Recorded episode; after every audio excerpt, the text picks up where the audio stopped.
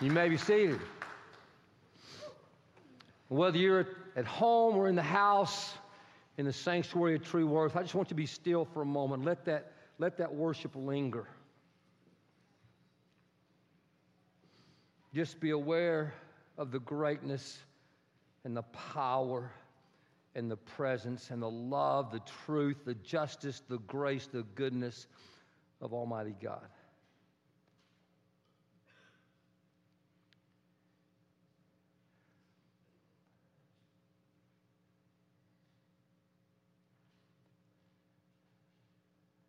God, we are here to be in your presence, not you to be in ours.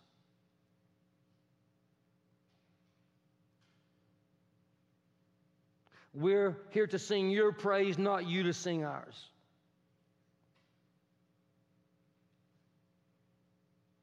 We're here to worship you. We're here to be a part of your plan, your mission, what you have going on in the world, not asking you to be a part of ours.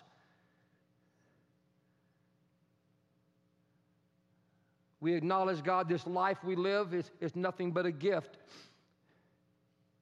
Each breath, this second, this next moment, the one that just passed and the one is to come, it is only because you have allowed it and you have breathed it into existence. We are yours.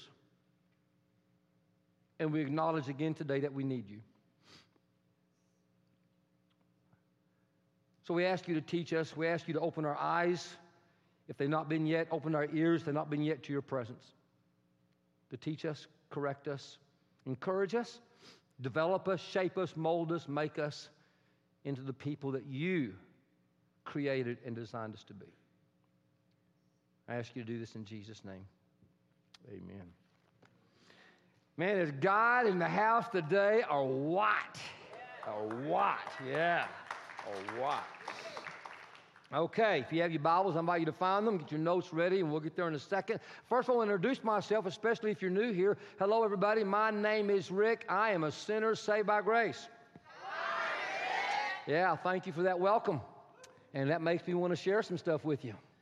It makes me feel honest, be open and honest about what's going on in my life, and I hope that's the same was true with you. If you're new here, I want you to know you're welcome here. Uh, warts and all, brokenness and all, junk and messed up stuff, doubts and all, questions you have about God, not sure if you like church or not or all, uh, you're welcome, or whether you're in the house or you're online, you're watching this at two o'clock in the morning later on in the week. Maybe you're down at True Worth right now just kind of wandering around down there, and all of a sudden you stop and you say, hey, what's going on there on that tube? Well, um, God is welcoming you here. If you're new, I'd love to meet you. If this is your first time here and you're in the house, I'd love to connect with you on the cro- out in the crossing. If you're watching online for the very first time, please shoot an email, connect. Love, love to do that. There'll be folks there on the line. They're chatting with you, connect with you as well. Uh, we would love to get to know you a little bit better. Now, we are in week six of a message series uh, we are calling Grow Together. And what we are doing is we are arranging our life around these steps that are going to help us grow in becoming a disciple. A little quick review. Step number one is that I'm going to give up. I'm going to surrender my will and my life to God.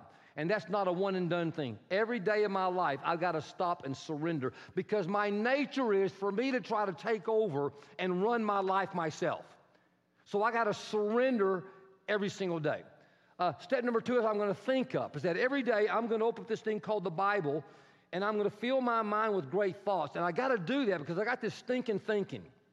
I got these thoughts, these ideas that are running through my head that just, dadgummit, they always get me in trouble and cause trouble for people around me. And so I got to renew my mind continually with this book. Thirdly is I'm going to look up and pray. Is that every single day I'm going to reach up to God to be connected to God through this thing called prayer. And my prayer is not asking God to change that person.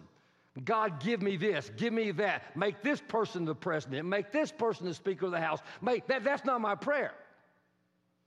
My prayer is, God, would you please give me the knowledge of your will for my life?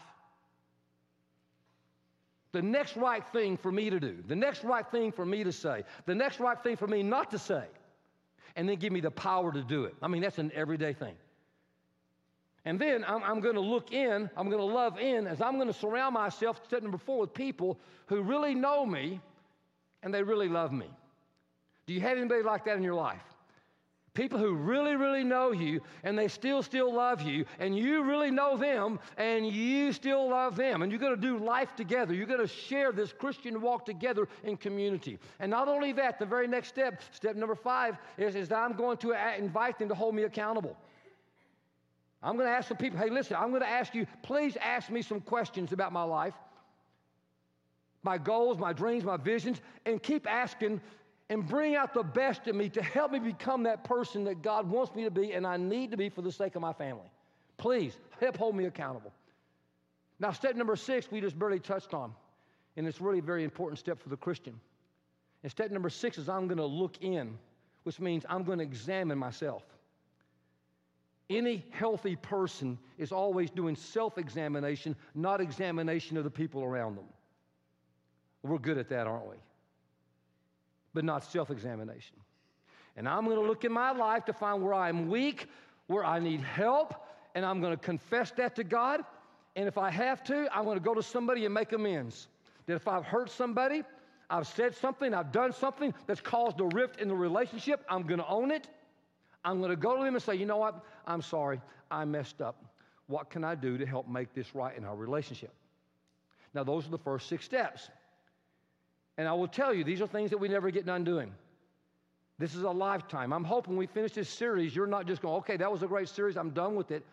Here's what I'm doing. I'm actually writing down these steps in the front part of my Bible, step one, step two, with the scripture next to it, so I can go to them and just make it a regular part of my life, right across from where I have my mission statement in my Bible. So it's just a way of life to incorporate it into my day. I just encourage you to think about doing that. Now, we're at step number seven. Let me go ahead and give this to you there in your message notes. Let's go ahead and do this. We'll put it on the screen, and here's step number seven. I will live out my faith with God. Let me repeat that. I will live out my faith with God by patiently enduring everyday trials. This is a very important step. I'm going to accept the reality that every day I'm going to have problems, I'm going to have challenges, I'm going to have problems and trials in my life. Now, this is a critical step for the believer. We're talking about this is what's going to shape you into the person that you're going to become. And that's very critical. There are people who make decisions about whether or not they believe in God or not, whether they're going to go to a church, be a part of a church or not, based on how they observe you and me manage the trials and the situations that happen in our life. Developing a patient endurance through these everyday trials. And the question is not, are trials going to come? Is suffering going to come? That is just reality. The question is, do these trials, do this suffering, does it have any meaning? It's going to happen anyway, but does it have any meaning? Now, there's two different views about this question, about do, do the suffering and trials you and I have, do they have meaning? And, and one of these uh, kind of trains of thought is a, a pessimism. There, I'm going to introduce you to a man from the nineteenth century, a philosopher called Arthur Schopenhauer. He was a German. He was an atheist, a philosopher, who had this bleak view of life. He just saw life through this pessimistic view. And he's famous for all these writings that really shape the modern world in which you and I live right now, and some of the philosophers who have doubts and questions about God and life and stuff like that. And he wrote this one little thing uh, called uh, Studies in Pessimism. So I'm going to read to you a few thoughts from this little treatise he wrote called uh, uh, Studies in Pessimism. He writes, "Existence is so bleak, if we were rational, we will never have children so we can spare them the burden of existence." That's pretty dark. Today is a bad day, and day by day, it's going to get worse. In other words, life is hard, and you die, that's it. That's really what he's saying.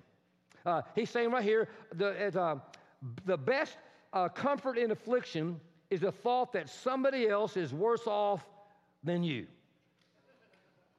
He said, human life must be a mistake. Wouldn't there be a way to greet your kids in the morning? Hey, you need to know, your life is a mistake. You know, put that on a bumper sticker. Human life. Nobody's going to follow you. I promise you, you put human life as a mistake. But that's what this guy did.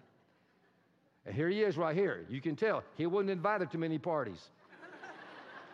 Uh, he was negative. He was. He saw the door. He was kind of arrogant and kind of uh, about life. He slept with a pistol underneath his pillow.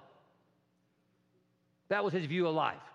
It's hard. It's difficult. It's challenging. You got to all the time. That's how he looked at life. Uh, so much so, there was a time he's in a hotel room. He hears these two uh, senior ladies out in the hallway, and they're being too loud. He gets upset. He marches out in the hallway. You ladies, cut it down. Be quiet, blah, blah, blah, blah. And they didn't do that, and so he pushed them, and one of them fell down the line of stairs. She got hurt. Judge found in her favor. He had to pay her compensation for as long as she lived. She lived for another twenty years. And after she died, this dude, I kid you not, he goes and gets a copy of her death certificate, and he writes on it in Latin, obit onus, uh, abit onus, which means the old woman dies and the burden is gone. Thanks to you. Like I say, this guy had a bleak, harsh view of life. He wrote one statement, though, that I've been reflecting on with this text we're about to read. And here it is. We'll put it on the screen. Life presents itself as a series of tasks. Challenges, trials, problems. That's absolutely true. That's absolutely true. It begins when you're born. You're born, and your first task is, I gotta breathe. You gotta breathe. And then you look around the room and you say, you're the only one that's naked. So you start crying. So some of it's clothes on you. Then you cry so they'll feed you. Then you cry so they'll change you. You cry so they'll do stuff you can't do for yourself. And then you got to learn how to walk. You got to learn how to talk. You got to learn how to dress yourself. You got to learn how to feed yourself, right? And then you grow up and you go to school and you got to learn to read and you got to learn to write and you got to learn math. You got to learn to solve problems and solve equations and may have grades and figure stuff out and have good grades so you can graduate and get a job. And then when you get a job, you get a house and you got to pay bills. You got to figure out how to pay the bills. You got to figure out how you're going to make ends meet and balance a budget. And then you got to figure out how to, how to wash clothes and clean up the laundry and do all that stuff. And then you say you get married and you have kids. And then your kids start crying to get you to do what they can't do for themselves. And you got to deal with the kids. Then they grow up and get into college. They go, and they gotta, you got to pay for their college. Or maybe you don't pay for it. You just bribe somebody to get them into a better university or something, right? You just do something like that, right? And then you get older, and eventually you just die. What a bummer. Or maybe you don't die. Maybe you just get old. And somebody else has to dress you and clean you and clothe you, and move you around, and then you die. Life is hard, and then you die. That's one thought away so many people think about life. But here's another way of life. The book of James, chapter one, verse two. Consider it pure joy, my brothers and sisters, whenever you face trials of many kinds, tests, challenges, tasks, because you know that the testing of your faith produces perseverance. Let perseverance finish its work so that you may be mature and complete, not lacking anything. Now, now this is an outrageously optimistic view about trials.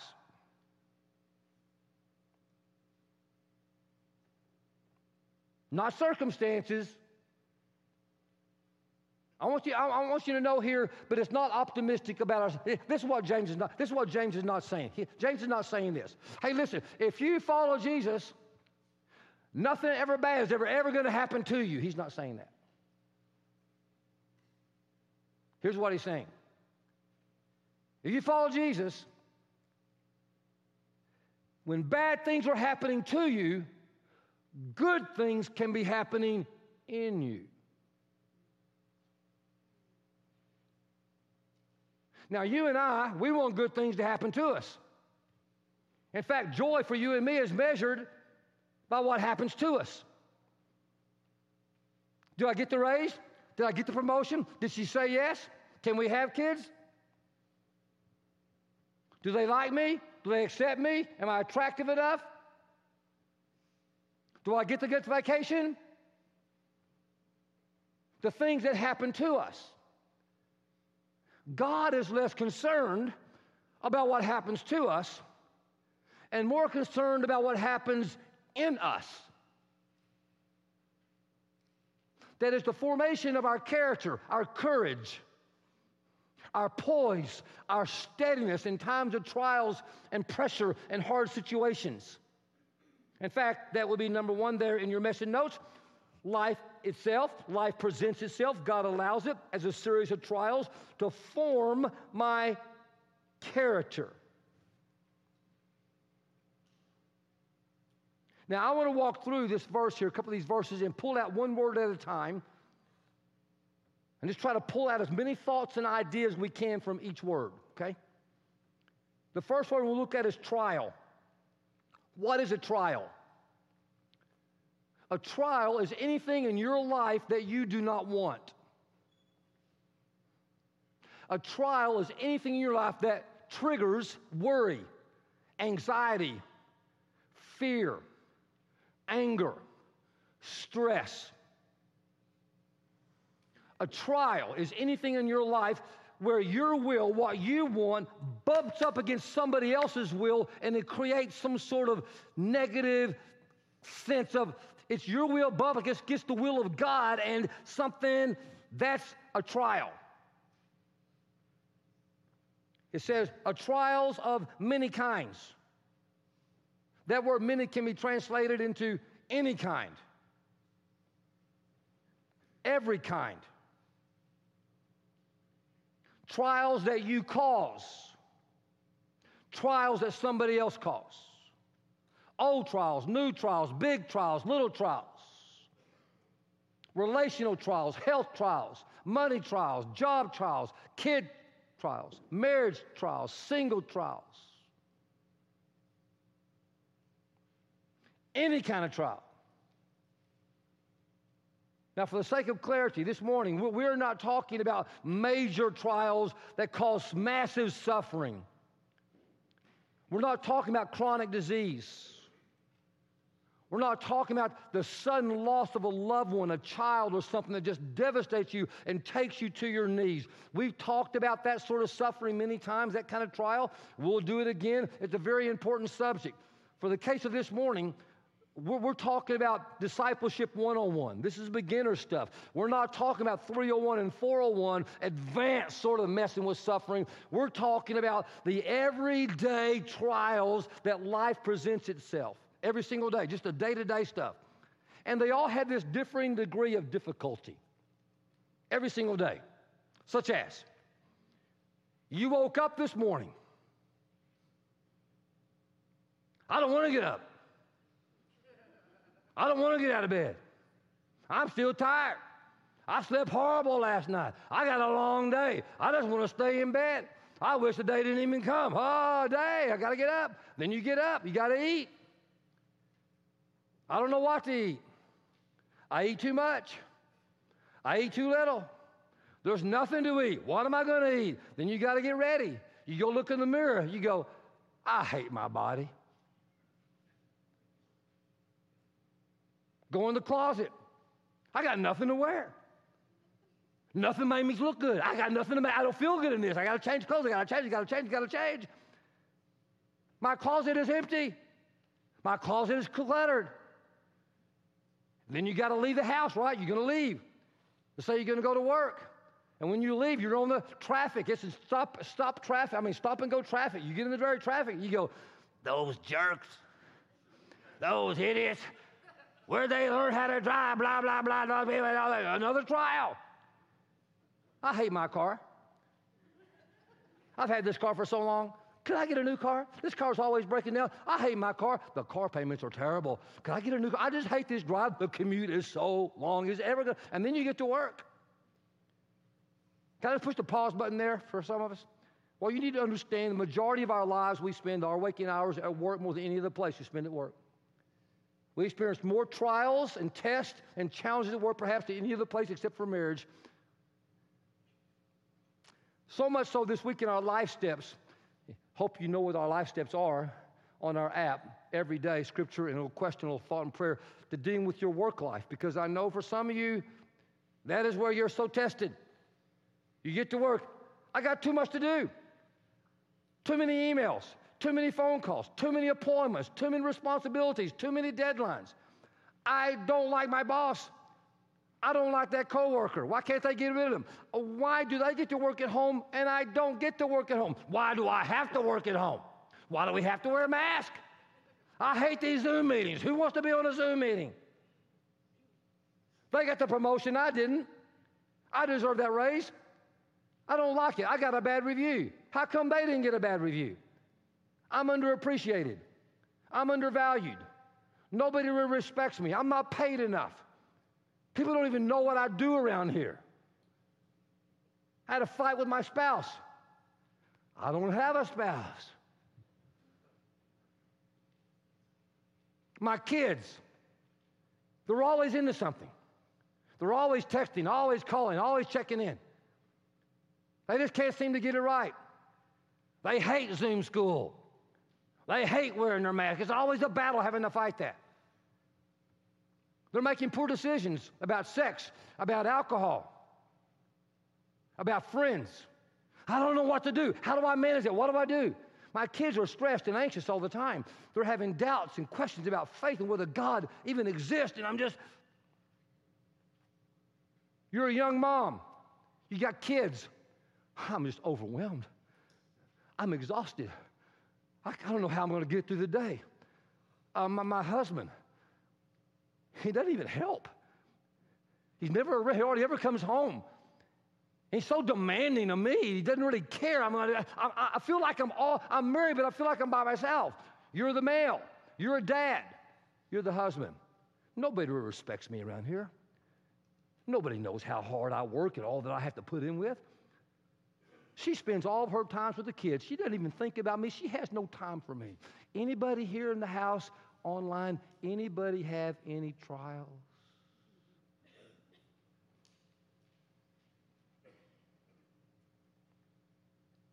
And it's so interesting.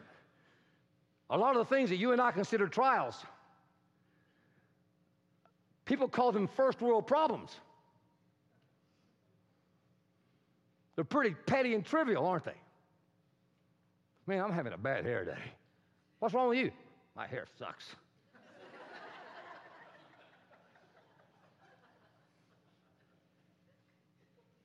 Golf game's awful. Blew it. Last hole. Froze. The Wi-Fi is so slow. Can they just get some Wi-Fi that has a little speaker? This is so frustrating.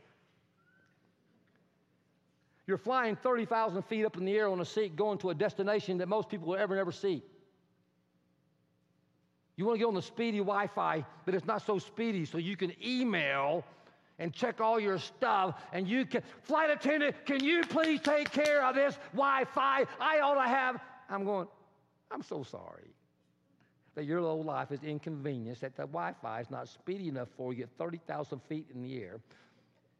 For when you go on your vacation to Vail, Colorado for Thanksgiving for skiing, and the lines are going to be long, and you're so bent out of shape that the lines are going to be so long, it's just going to take so long to get there. It's just going to be so frustrating. And the ticket line, ah, and we just get all bent out of shape, right?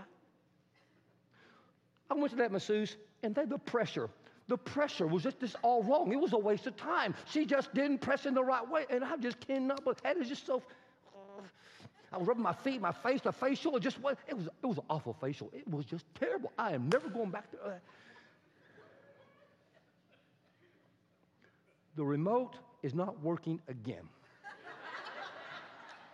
I've got to walk to that stinking T V eight foot, and I've got to change it. Would somebody please fix this darn thing? Does anybody find the password for Netflix? I can't get on here. Can somebody please fix this?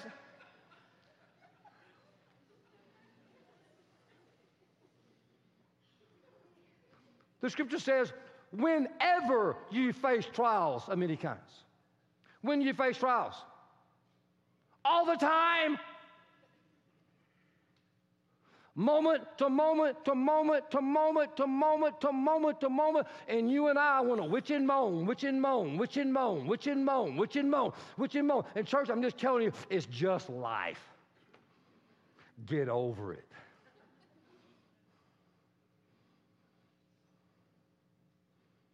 It's life. So I'm working on this message, and I'm praying, and I'm driving, and yes, my eyes are open. And I don't know what happened, but the light went from green to red. There was no yellow. I come to a stop, and I'm just a little bit too far out in the intersection, and there's a person walking by in the crosswalk, and they stop and just look at me and go.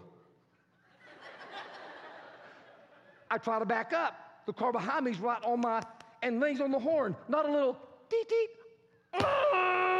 The honk of shame. Everybody look at him. He got into the crosswalk too far. He's causing the problems for everybody around here. This guy right here, he's in. And I'm going, hey, you crazy bozo people. I was talking to God. I was working on this message for my church people. Don't be blaming me for your silly little problems. Oh, gosh. Anybody have any idea what I'm talking about?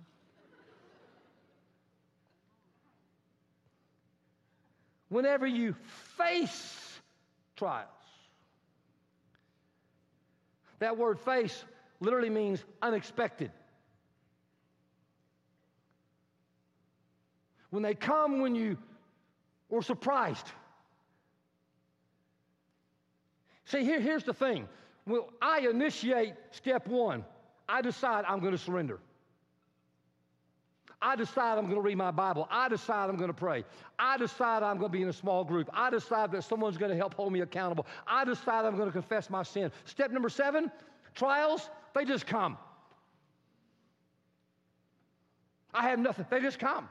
In your notes, uh, number two, unexpected trials are essential for my spiritual growth. Because you and I can get a little self-righteous. Hey, I go to church every Sunday.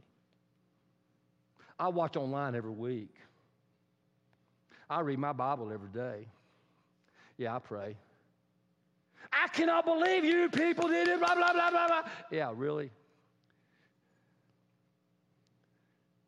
See, we need these unexpected trials in our life. They are essential for my spiritual growth. They are necessary. When will they ever stop? Whenever they come. When will they stop? I'll give you a little hint. When your heart stops beating and your brain no longer has electricity going through it, you can expect the rate and the pace of your trials to go way, way down. But until then, get ready, here they come, they're on the way. And for many of us, that's a slap in the face because, after all, we're educated. We have wealth and science and technology, and when some trial happens, you and I go, ah, that's just not fair. I can't believe that happened. Somebody needs to pay. Somebody, somebody, somebody ought to lose their job. Somebody ought to be sued. How dare that? I, I, I cannot believe it. I, I, I. We act like we're shocked that they happen. Listen to what the scripture says over here in First Peter. Dear friends, four twelve, do not be surprised. Anybody hear that? At the fiery ordeal, the trials that come on to test you, as though something strange were happening. This is so strange. I can't believe this is happening to me. But rejoice inasmuch as you participate in the sufferings of Christ, so that you may be overjoyed when his glory is revealed. Please hear this. The goal of life is not to stop having problems. If that is your goal, expect failure. you're setting yourself up for failure. That's not the goal of life. It's just not. That takes us to the command in this text. And the command is that when you face trials of many kinds, consider it pure joy. Seriously, James. Really? All those things we just talked about, you want me to consider it as joy? What are you smoking, dude? Is this some sort of little religious cliche that church people say, you know, just to be all holy and nice? Hey, consider it pure joy. Oh, just the joy be with you, joy of the Lord. Oh, you, oh, you know, oh, just be happy, just be happy, just be joyful. But they really don't mean it. Until you understand who James is writing this letter to. It's to a bunch of people, moms and dads like you here online. They're in True Worth, in the sanctuary, who have kids. And they know that half of them will never make it to adulthood. They'll die before they become an adult. And I want you to make sure you understand this. This is not just a point to glass over. They love their kids and close to their kids just as much as anybody here in this room. And when they lost half of their kids to death, it took them to their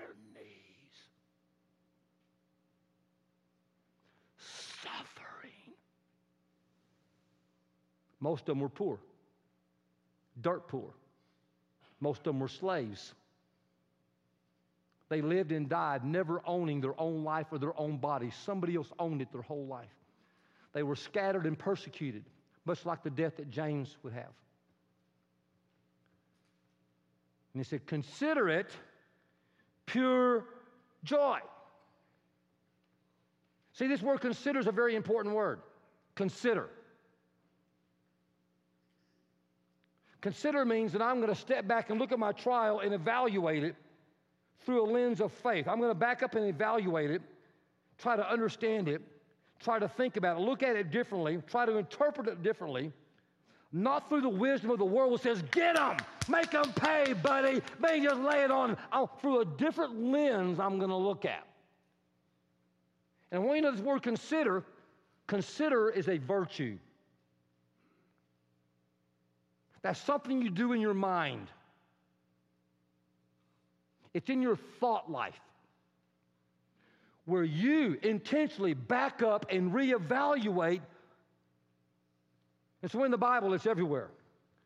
The Apostle Paul in Philippians chapter two, he says, hey, listen, consider others, cons- listen, consider others more important than you are. Well, what's our human nature? I'm the most important person in the room. That's totally opposite of what you and I will do.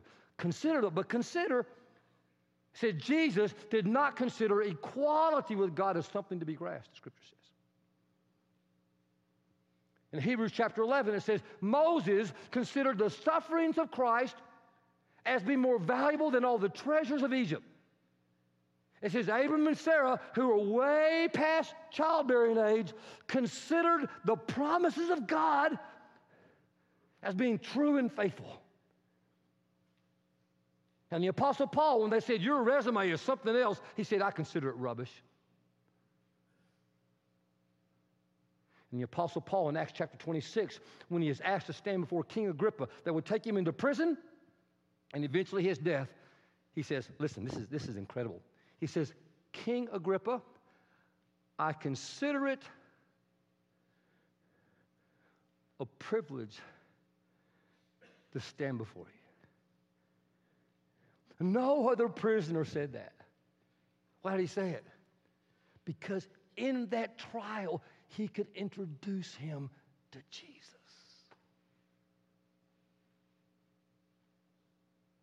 Consider means to reassess the situation. It means to run the numbers again. It means to back up and relook at your current reality. It's not just a trial, but an opportunity for you to be aware of the presence and the care of God in your life in this here moment. Consider it pure joy, my brothers and sisters. When you face trials of many kinds. Now, I want to remember, remember, remember, we're not talking about, we're not talking about those big old, those big old honking trials. The everyday, today, today, today thing. I'm talking about the trial of the problem sitting next to you right now. And don't look at them. You know what I'm talking about. You know what I'm talking about, the testing of your faith. And here's what we do. Next thing in your notes. Consider means I look through my trials. Not at my trials. I look through my trials and I see God at work. I consider, I consider, I consider that God is working in the midst of my trial to shape and form me. Wow. Now the word joy, I want you to notice what he says there. Consider it joy. Now, he didn't say just any kind of joy. First of all, somebody tell me what the Greek word for joy is. Anybody have any idea what the Greek word for joy is? It's joy. Consider what kind of joy? Pure joy. Not just joy. Incredible joy, excellent joy, amazing joy. And you go, listen, listen, James, it sounds like you've been hanging around your brother Jesus too long. I mean, your brother is rubbing off on you. You know what Jesus wrote in Matthew chapter five in the Sermon on the Mount? We'll put it on the screen. I'll kind of paraphrase. He said, rejoice when bad things happen to you and people lambaste you and say bad things about you and mistreat you and blame you and say things about you in my name. Be happy. Be glad. Rejoice. Consider it joy. Really? Serious, Jesus? You really mean that? Why? Why would anybody consider it joy? Verse three there in your text. Because you know. Let me say that again. And I want you to hear it from the gut of my soul. Because you know that the testing of your faith produces perseverance. You know. Down here, you know. It's producing something. It's not producing anything that's going to get you on the cover of a magazine. It's not producing anything that's going to make you famous. It's not producing. It's going to make you a social media influencer. It's not going to give you money. But I promise you this, I promise you this, that one day when you get into the kingdom of eternity, it will be considered amazing in you when God sees it in you when you get to heaven. God is testing, the, the testing of your faith. God doesn't send the test. God uses your trial as a test. He doesn't send it, He uses it. Not to discourage you, but to encourage you. Not to defeat you, but to develop you. Not to tear you down, but to build you up and make you stronger. Make sure I'm clear.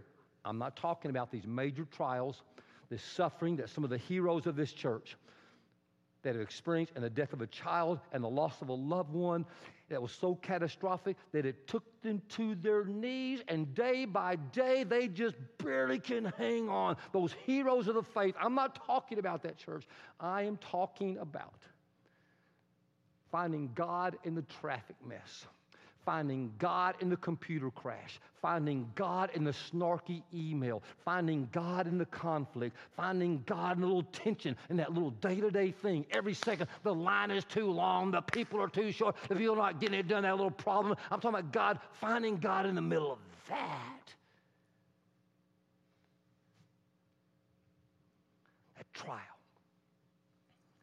So this past week, I put aside working on this message because I had a trial I had to deal with.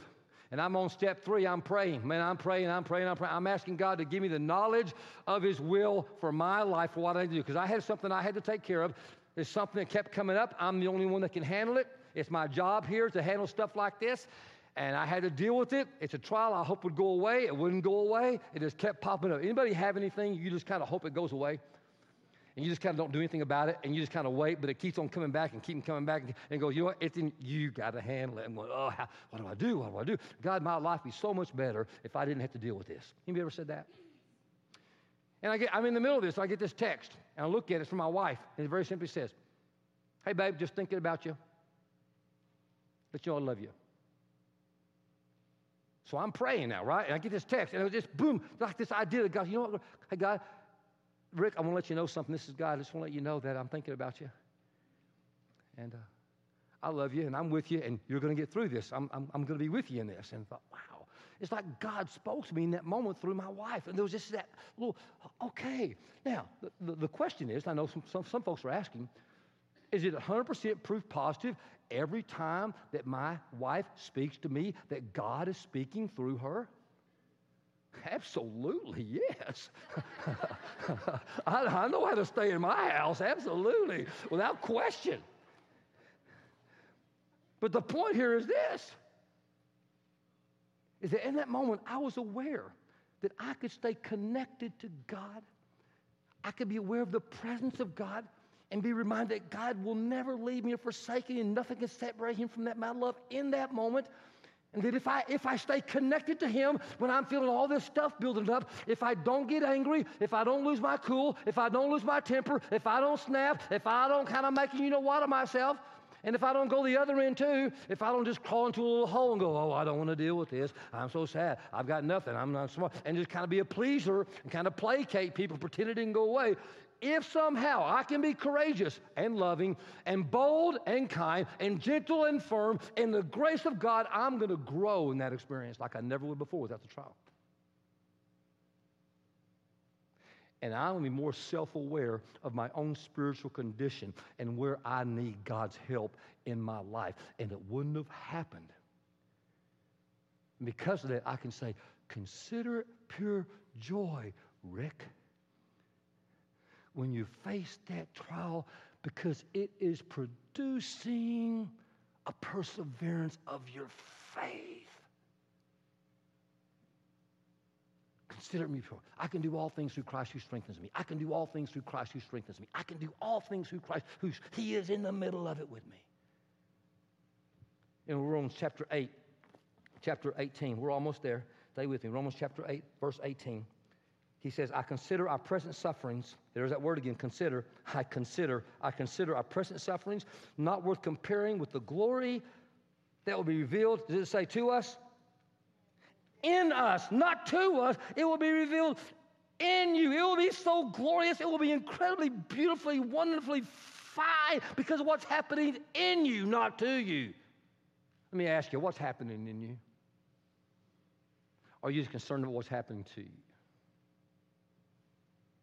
See, you and I think that joy is when I have joy-filled circumstances.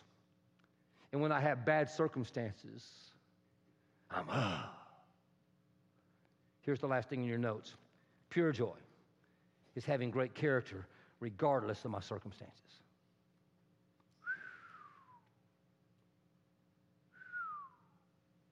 Circumstances are temporary.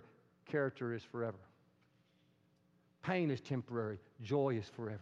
God is not in the circumstance design business. God, give me that house. God, give me that blouse. God, give me that spouse. God, get rid of that louse. That's not God's job.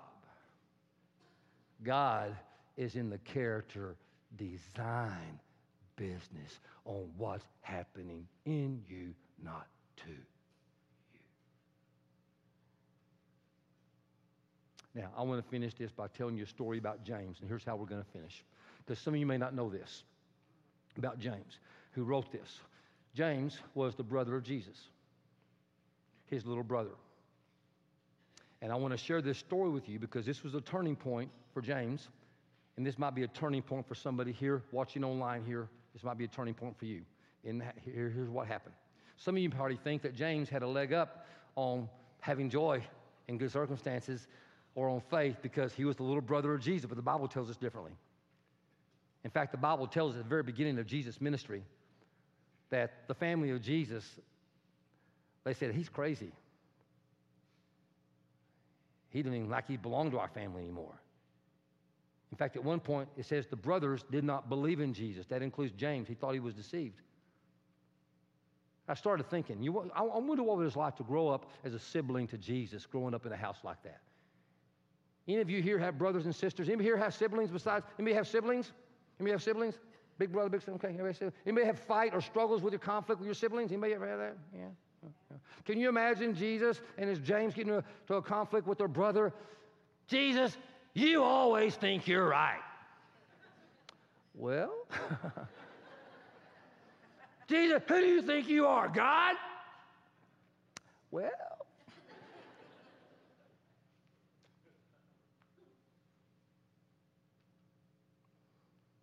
imagine how tough that was.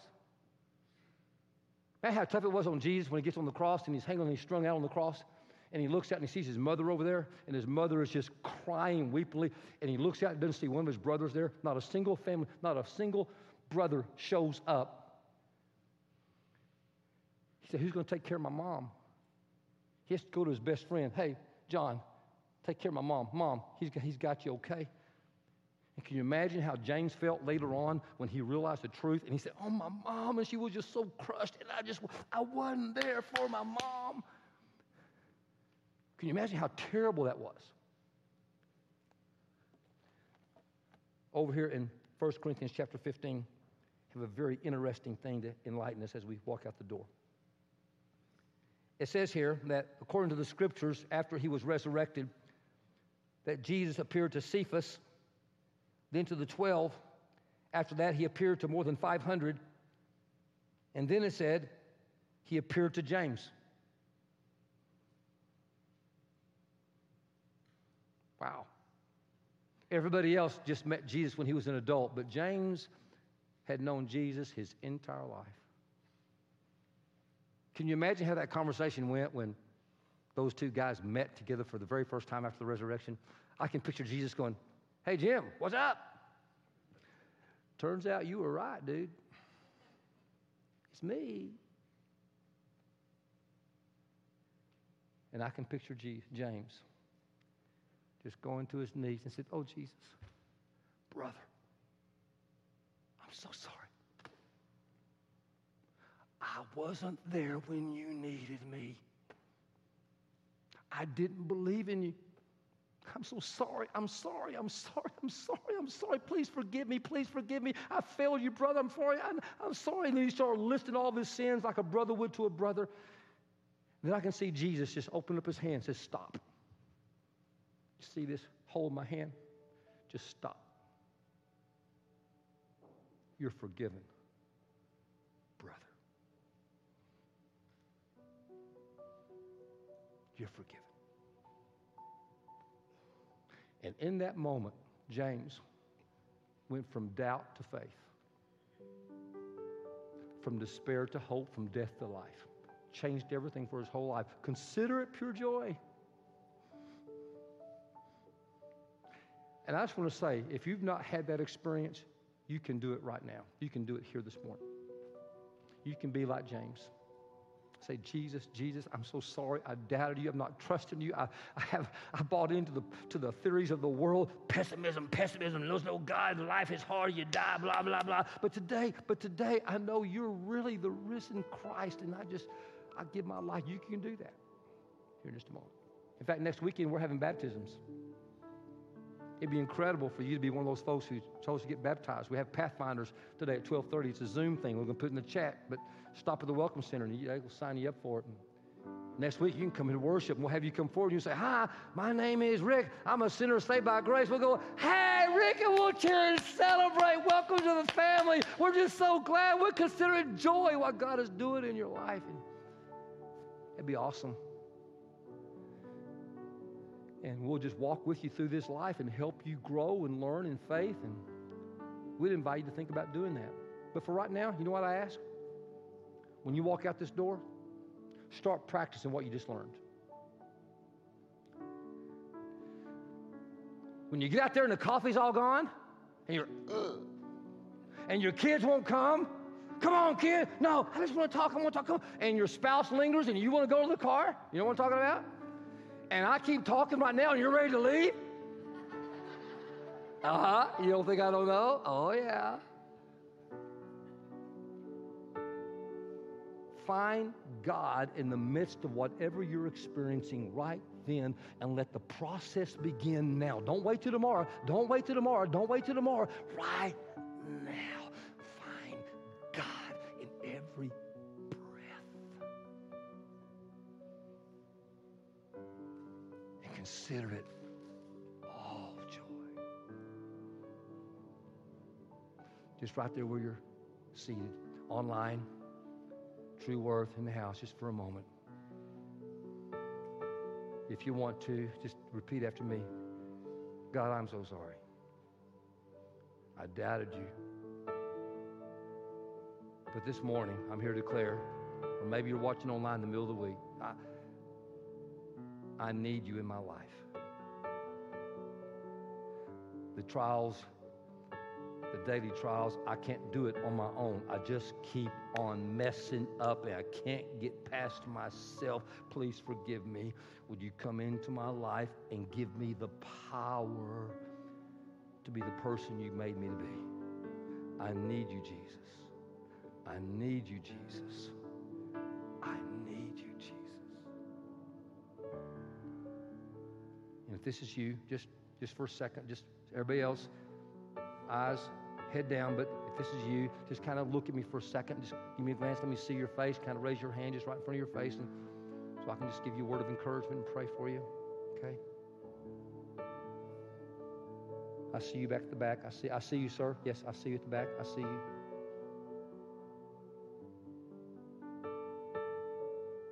See you too. Yes, ma'am.